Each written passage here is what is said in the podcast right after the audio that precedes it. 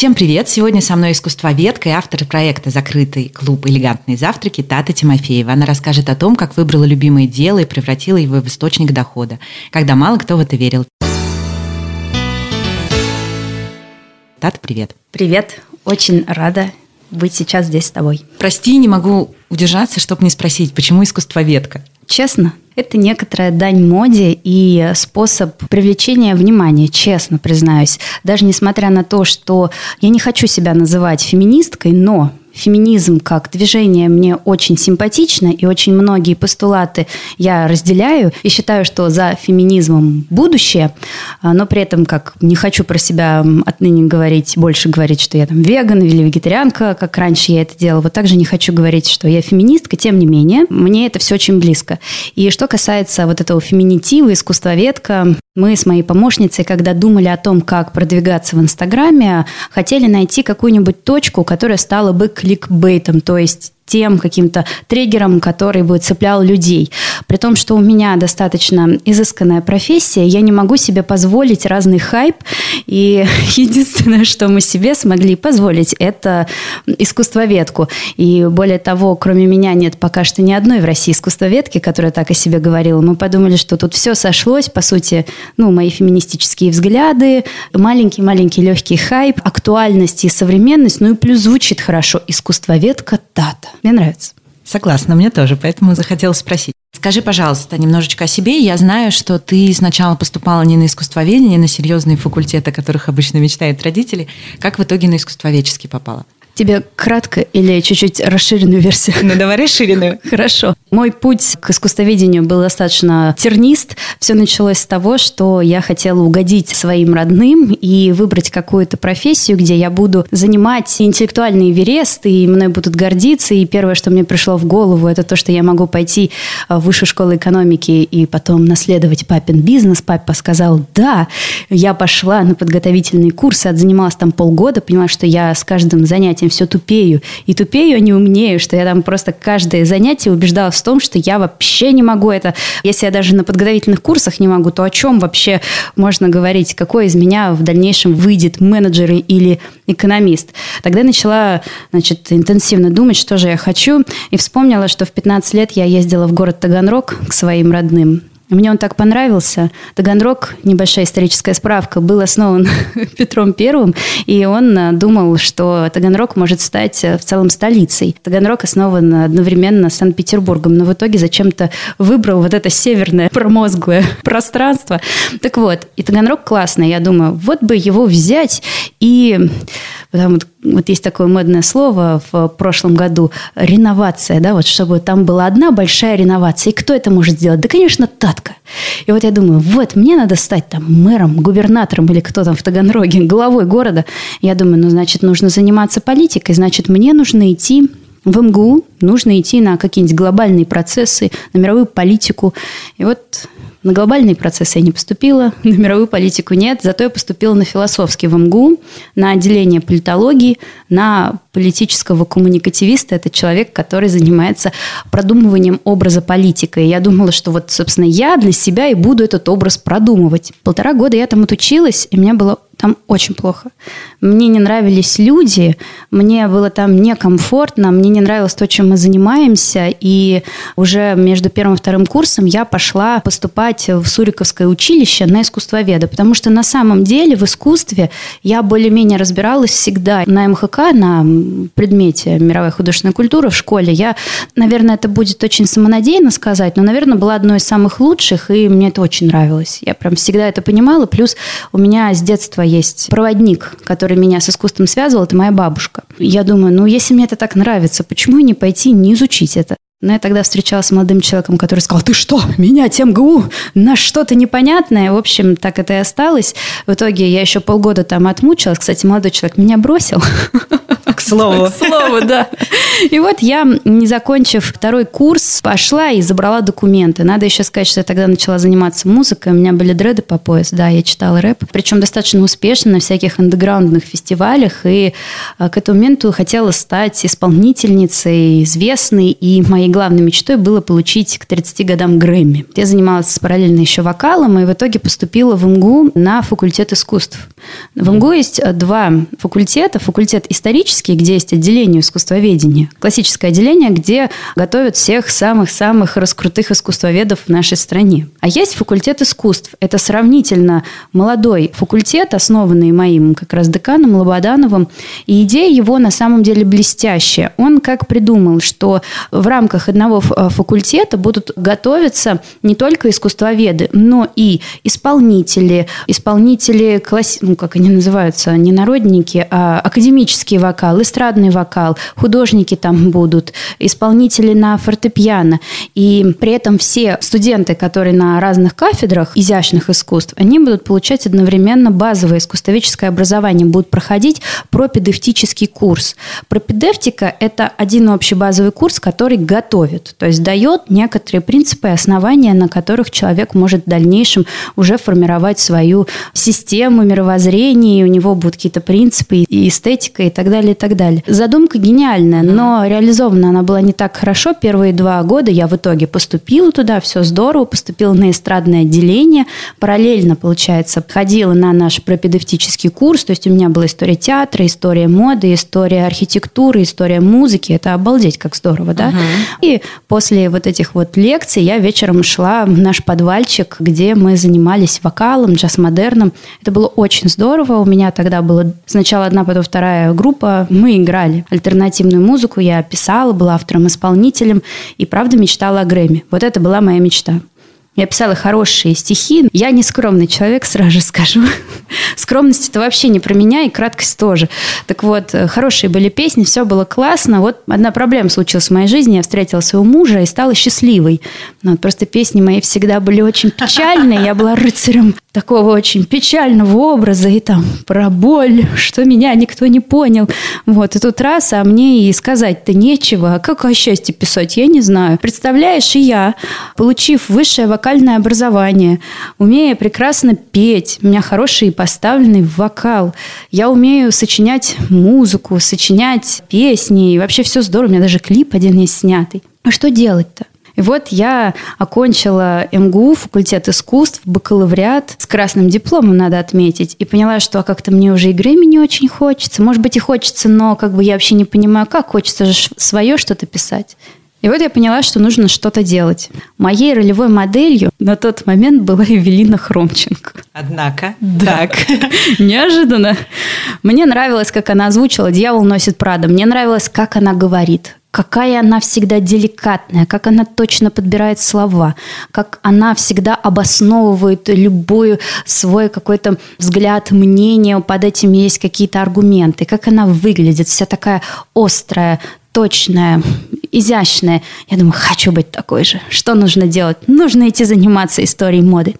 Нафига мне это нужно было вообще непонятно, потому что я спокойно к моде отношусь. Я стильно одеваюсь, этого достаточно, но чтобы мода, нет, просто мне всегда нравилась история. Тут как бы все вроде бы связалось, думаю, ну, ну что нужно делать? Ну, конечно же, историей моды заниматься. Вот, и я пошла в текстильный институт Косыгина, который считается одним из самых лучших мест, где готовят дизайнеров, дизайнеров, которые работают с тканью, и также историков моды. Но оказалось, что так было раньше. А сейчас там все плохо. Я, конечно, доучилась, защитила магистрскую диссертацию как историк искусства, вот, но в историю моды я уже не пошла. Какой у тебя был план, когда ты получила диплом и поняла, что модой заниматься не будешь? Никакой. Абсолютно просто. Вот я не понимала, что будет. Грэмми уже не получу, ну, может, и получу, но вообще непонятно как. Сейчас вдохновения нету. Историей моды заниматься тоже как-то не хочется, потому что там было такое разочарование в нашем образовании, образовании, э, что как-то у меня весь запал, он пропал. И меня тогда спасло, что у меня был на тот момент уже муж, который хорошо, признаюсь честно, зарабатывал. И какой-то потребности реально идти и работать у меня не было. И было желание отделаться легко и родить. На всякий случай да? выберем другой путь. Да, а почему и нет? Но я очень благодарна судьбе и Богу, что я не забеременела, не родила сразу же, вот после того, как мы поженились, потому что если бы я это сделала, очень маловероятно, что я бы сейчас сидела перед тобой. Я абсолютно в этом уверена. Это и не к тому, что не рожайте. Нет, конечно, рожайте. Просто всему свое время. Вот мое время наступило через три с половиной года после нашей свадьбы. И вот за эти три с половиной года я и смогла найти себя, понять, что я хочу делать, как я хочу делать, и более того, стать ценным на рынке профессионалом. Я тебе узнала благодаря твоим скетчам совершенно классным, невероятным по искусству. Как тебе пришла идея их делать? Я все ходила и думала, чем же заниматься, беременеть не беременею, музыка уже не пишется, и вокруг все ходят и говорят, ну, ты будешь работать, ты будешь работать. Я такая, ну надо бы. А чем заниматься, непонятно. И казалось, что и не хочется работать. А на самом деле я вот что поняла по своему опыту. Работать хочется тогда, когда есть любимое дело. Работать тогда можно хоть круглосуточно. И чаще всего, если человек не хочет работать, он просто не нашел точку приложения себя. Куда себя можно деть, представить в этом мире. Я начала перебирать варианты. Первое, на что упал мой зоркий взгляд, это на Инстаграм. Я подумала, угу. ну, раз я не могу найти точно свое занятие, кстати, надо отметить, что я во времена студенчества работала экскурсоводом. Я возила по монастырям, по Золотому кольцу полтора года. Я объездила Оптину пустынь, Дивеево, там в Серпухове была, в Арзамас возила, в Суздаль, на Селигер, в Питер, в Кронштадт. То есть я объездила за студенчество очень много и имела навык, но понимала, что я больше не могу и не хочу заниматься вот этим очень сложным сложным делом быть экскурсоводом, потому что это невероятная нагрузка, особенно если поездки двух-трехдневные, потому что я выполняла функцию и организатора, и администратора, и экскурсовода, и чай наливала, и я потом после экскурсии могла там три дня лежать от усталости, потому что на мне там 50 человек, и я должна не только их удовлетворить всячески, но еще им и знания дать.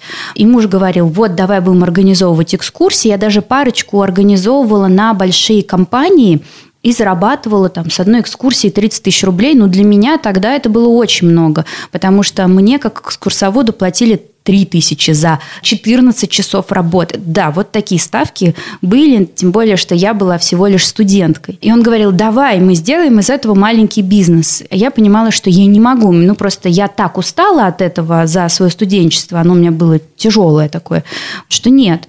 Думаю, ладно, нужно позаниматься саморазвитием. И я придумала, тогда, когда это еще не было трендом, что нужно устроить какой-нибудь, как это сейчас называется, челлендж, на самом деле эксперимент по саморазвитию, в рамках которого я на протяжении года каждую неделю рисовала одну картину и читала одну книгу. Я начала проводить этот эксперимент.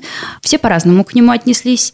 Но, тем не менее, у меня начала в моем инстаграме потихонечку увеличиваться аудитория. Там было 200 человек, а потом там раз, 300, 400, 500, ну вот так вот. Органический рост в Инстаграме тогда еще был. Это было реальностью. О, вот. чудесные времена. О, чудесные времена, да. Мы еще сегодня об этом, мне кажется, поговорим. Я тут слезы свои полью. Так вот, дело пошло, мне это нравилось. Ну, конечно, это не работа, но все равно это какое-то занятие. И потом я думаю, ну, все-таки надо вот чем-то заняться. И я познакомилась с Настей Постригай. И сейчас Настя Постригай обладательница самого большого Инстаграма, человек, который себя называет искусствовед всея Руси. И она очень пробивная, она сильная, я ее очень уважаю. Если я не ошибаюсь, чуть больше у нее было подписчиков, и она начала снимать какие-то лекции, проводить мероприятия. Я на что-то пришла, послушала и думаю, а я же могу так же. У меня искусствоведческое образование. Я в прошлом экскурсовод, опытный достаточно. За полтора года я поднаторела очень хорошо. Бабушки от меня были в восторге. Я была э, экскурсоводом в светско-паломнической организации, то есть между простыми такими экскурсиями, между паломническими. В этом плане у нас такая была идеальная ниша. И вот все бабушки, а в основном целевая аудитория компании, в которой работала, были именно они – я им очень нравилась. Я думаю, ну раз я бабушкам понравилась, то всем остальным точно. Что я начала делать? Честно скажу, вот честно, со всей откровенностью. Искусствоведом я тогда была никаким. Да, у меня было, были какие-то знания, да, у меня был красный диплом МГУ и диплом текстильного института Косыгина. Но вот если сравнивать меня сейчас и мой багаж знаний нынешний с тем, который был пять лет назад, то это просто небо и земля. Меня это не останавливало. Я думаю, я же умею готовиться к чему угодно. Главное найти информацию и грамотно ее, качественно, структурно подать и добавить эмоций. Люди будут в восторге. Как всегда, собственно, это и было на моих экскурсиях. Что я сделала? Я в Инстаграме поискала разные студии живописи и вот обратила внимание на студию Арт Цапко, Настя Цапко. Кстати, мы сейчас не очень близкие подруги. И пришла к ней на мастер-класс по живописи. Такая, ну, мне же нужно для моего эксперимента картину написать, да? Пришла, написала картину, а в конце, а я вообще-то искусствовед. Давай я у тебя лекции читать буду. Она такая, а давай. И она ни разу меня не слушая. Она даже не попросила меня никакого диплома. Ничего, она говорит, давай, вот 20, по-моему, 9 августа устроим с тобой лекцию по искусству. Я придумала, что лекция будет называться «С искусством на «ты». И в рамках этой лекции я дам такой срез знаний по искусству, как искусство развивалось, как искусство изучать и так далее.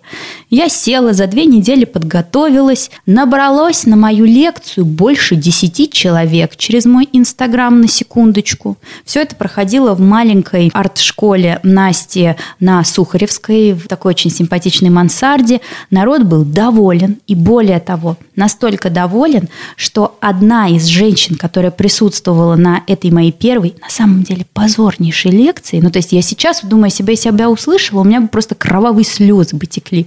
Вот, но народу понравилось, и одна женщина сейчас занимается историей и искусством. У нее успешный блог, и ее знакомство, ее любовь к искусству началась с той моей позорной первой лекции. Можете себе представить? Вот так вот и меняется жизнь у людей, да? Ты представляешь? Офигеть. Кстати, достаточно много людей именно благодаря моим лекциям потом поступили поступили на искусствоведов и на второе высшее. Я вот даже сама это произношу и не очень в это верю. Неужели мое слово так зажигает сердца людей? это приятно. Конечно, вот. это классно очень. И я начала читать лекции у Насти Цапко. И дальше я со школы делала записи очень аккуратно, старалась делать это структурно, использовала какие-нибудь рамочки, иконки и так далее. Мне это нравилось. И к моменту как раз, когда я начала читать лекции и поняла, что мне нужны какие-то материалы для моих учеников, можно же так назвать, для моих да. слушателей. Ман Иванов Фербер, миф издательства, выпустили книгу Майка Роуди «Визуальные заметки». Это, ну, на мой взгляд, в, в рамках моей жизни легендарная книга. Классный мужчина, который точно так же оформлял записи аккуратно и всю свою систему выложил в рамках одной книги, где расписал, как это делать, что нужно использовать, каким образом нужно рисовать эти скетчи. И я открыла эту книгу и поняла, что я это все знаю, я все также делаю с самой школы, почему бы мне это не попробовать рисовать для моих слушателей? И, конечно, мои первые скетчи, они такие же позорные, как и моя первая лекция. Ну подожди, ты так говоришь, потому что есть рост, очевидный, и это классно. Все же в этой жизни про развитие. Но я тебе могу сказать, как обладатель одних, не уверен, что самого первого, но одних из первых скетчей, они мне нравятся до сих пор. Прошу заметить. А вот надо тут тоже заметить, что то, чем обладаешь ты, оно уже все равно некоторого качества. Ага. А самые первые их мир не увидел. Понятно. Они Извините. были подготовлены для моих учеников с моего курса по истории искусства. То есть я была настолько тогда дерзкая, что что я себе, учитывая отсутствие глубины в своих познаниях, позволила организовать целый курс по истории искусства. Но надо отметить, что вот те три месяца, когда он шел, я свою попу от стула вообще не отрывала, и я прочитала столько книг, сколько я не читала за все свое студенчество, потому что у меня была М-мотивация, да, я там за каждую лекцию зарабатывала от тысячи до трех тысяч рублей, вот, я понимала, что да, сейчас это очень небольшие деньги, но в будущем это же я работаю на будущее, да, мои знания, которые я сейчас получаю, они со мной останутся. И у меня блестящая возможность сейчас потренироваться, поучиться достаточно безболезненно. А те скетчи, которые ты уже получила, которые я уже начала рассылать, я не сначала, а первые там несколько лет это все всегда делалось бесплатно. Я вообще мастер альтруизма. Я и под лекции рисовала скетчи, потому что это очень удобно. Я прочитала лекцию, человек получил классную шпаргалку, выжимку, которая еще достаточно аккуратно нарисованная, там все-все-все мной продумано. Ну, конечно, это здорово, и это тоже была моя визитная карточка. Я, честно говорю, и сейчас хочу постоянно вернуться к этому, но рисовать рисование скетчей – это огромная работа. То есть кажется, что малюсенькая такая картиночка, а на самом деле это иногда там 15-20 часов работы. Ну, нужно же собрать материал, распределить это все по листу, потом это все красиво сначала карандашом, потом ввести линером. Я была у тебя на лекции первый раз как раз искусством на «ты» и получила вот эти скетчи по развитию, по началу совсем искусства, mm-hmm. и они очень крутые, на мой взгляд. Я до сих пор иногда в них заглядываю, если честно. Класс. А ты у меня где была? Я была у тебя на корабле, на но там у меня уже был уровень намного а, выше. То есть я да. нет, ты не уже пора, нет, это не это не первая вот эта пора, когда я совсем. Но ты знаешь, что удивительно, что люди, которые ко мне приходили на те первые лекции, они многие до сих пор со мной. Это круто. Вот, как мне пришла в голову эта идея, и я на скетчах первое время очень сильно развивалась, и блог мой развивался, потому что людям это нравилось, это было новое. Я была первая в России в русском инстаграме, кто начал рисовать эти скетчи, а тем более скетчи по искусству. С твоего рассказа это звучит так, как будто бы ты ничего не боялась и просто придумывала и делала. А вот на самом деле что ты испытывала в этот момент?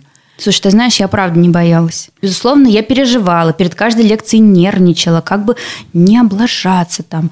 Потому что иногда люди задавали какие-то вопросы, на которые я не могла дать никаких ответов. У меня просто белая-белая пелена перед глазами. Я даже не знаю вообще, о чем мне человек спрашивает, потому что не был набран материал в таком количестве, который есть сейчас у меня в голове. Было страшно, но я знала, по сути, как с этим работать. На экскурсиях я тоже с этим сталкивалась. И в том, что касается именно лекций, страшно не было вообще. Угу. Вообще. Я была, не знаю почему, в себе абсолютно уверена. Мне кажется, я даже сейчас чуть менее уверена в себе, а, в том, что касается искусства, чем пять лет назад. Я вот все хочу этим секретом начать со всеми делиться, но мне очень страшно, потому что очень большая ответственность. Я подписала контракт э, с Эксмо на написание книги. Книга должна выйти 20 декабря 2021 года, в мое 30-летие. Да. Но однако ты себе подарочек такой да, прекрасный делаешь. Да. У меня уже написано содержание, есть все главы. Вот э, книга будет по искусству, но я все не могу за нее сесть, потому что я сейчас спустя пять лет, будучи уже там лектором с большим опытом, считаю, а достойна ли я ты представляешь? То есть сейчас мне страшнее, чем тогда пять лет назад. То есть тогда вообще какое-то было «Уху, мы все сделаем». Ну вот э, специалисты говорят, что синдром самозванца, некоторые в него верят, некоторые нет, да, но что он, как правило, настигает именно тех, у кого как раз есть какой-то опыт. А новички, как правило, как, как ни странно, им вообще не страдают. Да. Это такая очень забавная история в какой-то степени. Расскажи, пожалуйста, как ты придумала делать клуб завтраков, и эта идея как тебе далась здесь вообще, я так понимаю, что это сложно очень по организации процесс. Мой прекрасный закрытый клуб «Элегантные завтраки» – мое любимое детище, которое родилось в связи со следующими факторами. Первое. Я потихоньку начала выходить из декрета. И надо отметить, что перед тем, как я забеременела, я уже была таким неплохим лектором. Я работала в мастерской Петра Кончаловского, в музее, который находится в одном доме с квартирой Булгакова. Вообще прекрасное пространство я его очень-очень сильно любила. И у меня на лекциях было по 30, 40, там, 50 человек. То есть был некоторый успех я зарабатывала денег. Ну, где-то 60-70 тысяч рублей, не очень сильно напрягаясь. Я никогда, самое главное, не ставила перед собой задачи зарабатывать, потому что у меня зарабатывал муж. И зарабатывал очень хорошо. Но, как это называлось раньше в моей семье на заколочке, у меня было, в целом неплохо. Я не ходила в офис, я готовилась к своим лекциям, проводила их. Вот у меня Инстаграм, все здорово. Вот такую сумму зарабатываю. И беременею, получается, где-то полтора года я выпадаю из э, чтения лекций. Я даже беременная один раз прочитала, но это было нормально, но я не очень была с собой довольна. Я родила первые там мне кажется, 9 месяцев они просто вылетели из моей профессиональной жизни, сама понимаешь. А потом я начала испытывать какое-то такое зудящее чувство внутри, когда уже ребенку было 9-10 месяцев, что ну, надо бы как-то возвращаться, что-то надо делать. И вот у меня начало в голове зреть. И я тогда начала как раз читать много про Репина, про передвижников. Вообще я обожаю русское искусство второй половины XIX века, и Серебряный век, и начало XX века. И особенность этого времени в том, что художники, деятели искусства, культуры, они объединялись в разные организации, у них были какие-то клубы, и они были объединены какой-то идеей вместе, там, ну, тот же самый Абрамцевский кружок, там, вспоминаем Англию, братство прерафаэлитов или там мир искусства э, с Бенуа, или вот авангардисты. И такое единение, такое сплетение интеллектов, каких-то творческих э, порывов, это мне все так нравилось, и думаю, вот бы в таком поучаствовать. Всегда хотелось почему-то именно после того, как я стала мамой, я поняла, что я сама могу стать этим центром, вокруг которого соберутся люди. На самом деле идею организовать какое-то объединение я лелеяла достаточно давно, но не считала себя достойной стать этим центром. А тут я почувствовала какую-то силу, и дальше на это желание наложился следующий момент, связанный с тем, что у моего мужа кстати, с того момента, как я забеременела, начались очень большие проблемы с бизнесом. И вот там просто у нас такие были американские горки или русские горки, не знаю, как правильно. И получается, к прошлому лету, то есть к лету 2019 года, случился очередной крах. Он разошелся со своим партнером по бизнесу. И мы поняли, что мы вообще не знаем, как будем жить в следующем месяце. Вообще непонятно. И надо отметить, что до этого, до того, как я забеременела, мы жили богато. Хорошо. Но опять же, у каждого свое богато. Я вот в рамках своей системы координат говорю, что это богато. А тут э, в беременности у нас, конечно, все было очень тяжело, очень просто. То есть э, я свою беременность вообще по-другому представляла. Мы с моим супругом просто моськой об асфальт за последние годы э, ударились. Мы узнали вообще, что такое там, самая жесткая экономия, как можно вот страт сотни, миллионы э, рублей свалиться, да, просто отсутствие полного денег. И вот очередное вот такое вот падение. Я понимаю, что нужно теперь мне что-то делать, нужно что-то придумывать. И я со страху решаю, так, нужно в итоге сделать, значит, такой клуб и организовать вот какие-то мероприятия. А, еще тут такой момент, что моя прекрасная мастерская Петра Кончаловского закрылась. То есть, представляешь, я дозрела к тому, чтобы выходить из декрета. Раз. Я всегда мечтала о клубе. Два. Закрылась мастерская Петра Кончаловского, где была я ведущим лектором. Три. И четвертый фактор у моего мужа – крах в бизнесе, расход с партнером. Прекрасное время для того, чтобы начать новый проект. О, да. О, да. И я организовала первый мой завтрак. На первом моем завтраке был sold out. Я поняла, а неплохо? А вообще получается? И оказалось, что соединение тех элементов, которые я разработала для завтраков, это просто какой-то идеальный синтез всего самого прекрасного. Собственно, в чем замысел элегантных завтраков? Что это соединение приятного времяпрепровождения в красивом, изысканном ресторане со вкусной едой, с подарками. Потому что я представляла, вот что бы мне хотелось? Мне бы хотелось, чтобы мне дарили подарки, чтобы меня вкусно кормили, еще пищу для ума предоставили. И вот это это все на своих мероприятиях я девушкам даю, читаю лекцию, делаю это достаточно легко, в формате иногда беседы, так что информация очень как-то органично усваивается. Какие бы ты советы дала человеку, у которого вот есть идея, и он не знает, как из нее реализовать бизнес, да, как ее организовать, потому что у творческих людей обычно это большая проблема. Я поняла, если очень страшно и все, все сломалось, то точно все получится. А еще какой совет ты дашь? А какой совет я дам? Ну, во-первых, просто идти и делать. Вот лучше сделать, чем не сделать. Это самое главное. Я стараюсь этот принцип использовать всегда. Вместо того, чтобы... Как вот есть такая гениальная фраза. Любое сделанное дело, даже плохо или хорошо сделанное дело, лучше идеального не сделанного дела, угу, да? Угу. Вот этот вот перфекционизм, а я все-таки склонна к тому, чтобы называть себя перфекционистом, вот его нужно вообще отставлять в сторону, идти и делать. Вот прям закрыть глаза и делать страшно, неизвестность впереди, непонятно, что скажут люди. Вот я надеюсь, ты у меня еще спросишь про этот момент, про то, что скажут люди, потому что мне есть что сказать по этому поводу. Так вот, на Говори это сейчас. обращать внимание вообще не стоит. Вот можно, да? Да, конечно. Да? Вот смотри, ты у меня спросила, что я чувствовала, когда начала читать лекции. У меня было абсолютное бесстрашие, связанное uh-huh. именно с искусством, да, и с преподаванием истории искусства.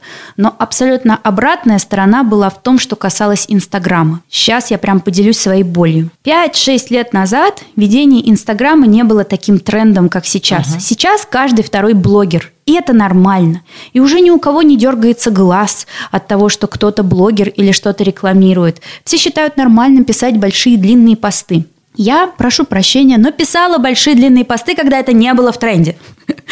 И я получала очень, очень большую дозу, такую ежедневно, еженедельно, ежемесячную негатива от окружающих я всегда соблюдала тонкую грань, никогда не выворачивала никакие излишние, ненужные никому подробности своей там жизни личной, интимной. Я всегда старалась делать это интеллигентно. Я думаю, ты знаешь, как сейчас и что в Инстаграме да, бывает. Бесспорно. Да? Я бы твой Инстаграм назвала как твой клуб. Он очень элегантный в этом вот. смысле. И мой Инстаграм был элегантным с самого начала. Но 6 лет назад даже это казалось очень многим чрезмерной. И при этом сразу же скажу, что именно Инстаграм из меня сделал ту, а, кем я сейчас являюсь. Именно благодаря Инстаграму у меня есть мои элегантные завтраки, у меня есть работа в синхронизации. На секундочку. Синхронизация – один из самых крупных лекториев в стране. Да, и плюс книжка, не забываем. Плюс, да, контракт с издательством, плюс там достаточно высокий гонорар. Сейчас за мою лекцию это все Инстаграм. Конечно, и моя собственная работа, там куча всего, но Инстаграм дал мне возможность себя реализовать. Я бы очень маловероятно, что стала бы таким. Я не хочу себя называть известным искусствоведом, нет, ни в коем случае. Востребованность. Востребованным, да, вот, вот хорошее слово, востребованным в некотором пространстве. Не стало бы, если бы не он. Как ты справлялась с этим осуждением близких? Очень тяжело. Я страдала, честно тебе скажу. Мне прям было больно. И даже был такой момент, что в Инстаграме раньше развиваться было намного легче. Я думаю, ты в курсе. Да. Во-первых, были органические подписки, во-вторых, еще не был рынок настолько присыщен всеми этими блогерами, рекламами, от которых уже многих просто тошнит и воротит. И вот представь, еще до того, как случилось наше большое падение финансовое, у нас были деньги, я помню, я у мужа просила, говорю, бюджет на раскрутку Инстаграма. Я говорю, вот, ну давай, вот, вот столько хотя бы выделим. Он такой, а ты мне обоснуй, почему там напиши, распиши и так далее. Потому что для него это тогда не было ценности, он не понимал, зачем на это тратить деньги, он думал, что это какая-то блажь. В итоге спустя несколько лет эта блажь нас там спасала и кормила, и, конечно, сейчас он относится к этому по-другому, и мои родные к этому относятся по-другому. Так вот, мой главный вывод из этого всего – он будет немножко грубый. Вот при всем своем стремлении к элегантности я иногда могу себе позволить сказать следующее. Плевать нужно на то, что говорят люди вот вокруг. Вот плевать, вот просто это абсолютно не важно. Важно то, что мы, что я думаю о себе. Вот я главный цензор свой, я тот человек, который тебе говорит, это хорошо, это плохо, это мне нравится, это мне не нравится, потому что я на своем собственном опыте, на своей собственной жизни увидела, каким образом чужое мнение сказывается на всем пути. Я просто представляю, что имея то желание и стремление, которое у меня было к развитию там несколько лет назад, деньги, которые у нас были с мужем, которые мы могли тратить, у меня на самом деле Инстаграм сейчас был бы не мои 30 тысяч подписчиков, понимаешь, там, а 300, Я а понимаю, там 500. Да. Другой момент, что есть такое понятие, как проведение, да, угу. И вот э, как я благодарна Богу за то, что я не забеременела сразу же после свадьбы, так, вероятно, я и благодарна на самом деле. Вот при всем своем возмущении, которое я сейчас тебе выдаю, я благодарна, что я не стала какой-то очень известной три года назад, два года назад, потому что очень вероятно, что я морально не была бы готова к этому.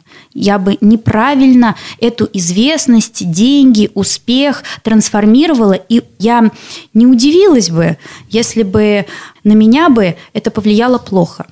Сейчас какой бы известности, ну я хочу так верить, да, я не знаю, как оно будет на самом деле, но мне кажется, сколько бы денег, сколько известности на меня не упало, хотя упало, оно все не падает, сколько бы не пришло ко мне, оно на меня не повлияет никак, потому что моя точка внимания находится внутри меня. И главный критик – это я, а не люди за пределами меня. И поэтому, на самом деле, то, что мне говорят вот люди снаружи моего домика, мне не важно. Даже когда мне пишут что-то хорошее, честно говоря, мне, мне приятно, безусловно. Я благодарю.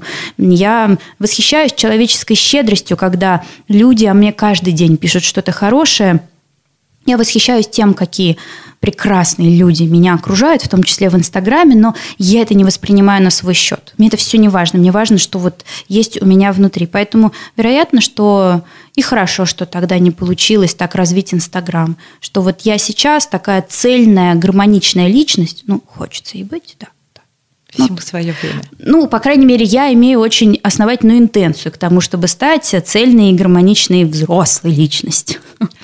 Давай на этом с тобой тогда и закончим. Спасибо тебе огромное. Напоследок, что бы я от тебя сказала? Не слушать то, что говорят другие люди, не стараться быть модным, а стараться быть собой. Это очень важно. Вот прям, даже если то, что вы делаете, не модно, возможно, оно через год, два, три, пять станет модным. Я брала интервью пять лет назад, когда это не было в тренде и перестала, потому что это было не актуально. Ну, ты понимаешь, да? Да. Вот как я сейчас локти кусаю. Жить здесь и сейчас, вот прям здесь и сейчас, не завтра, не в прошлом, а здесь. И кайфовать от того, что есть. От рук, от ног, от того, что мы дышим, от того, что вы слушаете этот подкаст, от того, что я сейчас вам в микрофон что-то рассказываю. И последнее. Куда внимание, там и сила. Согласна абсолютно, это правда. Спасибо тебе огромное за честность, откровенность и много пользы, которой ты нам поделилась, правда. Спасибо. До свидания.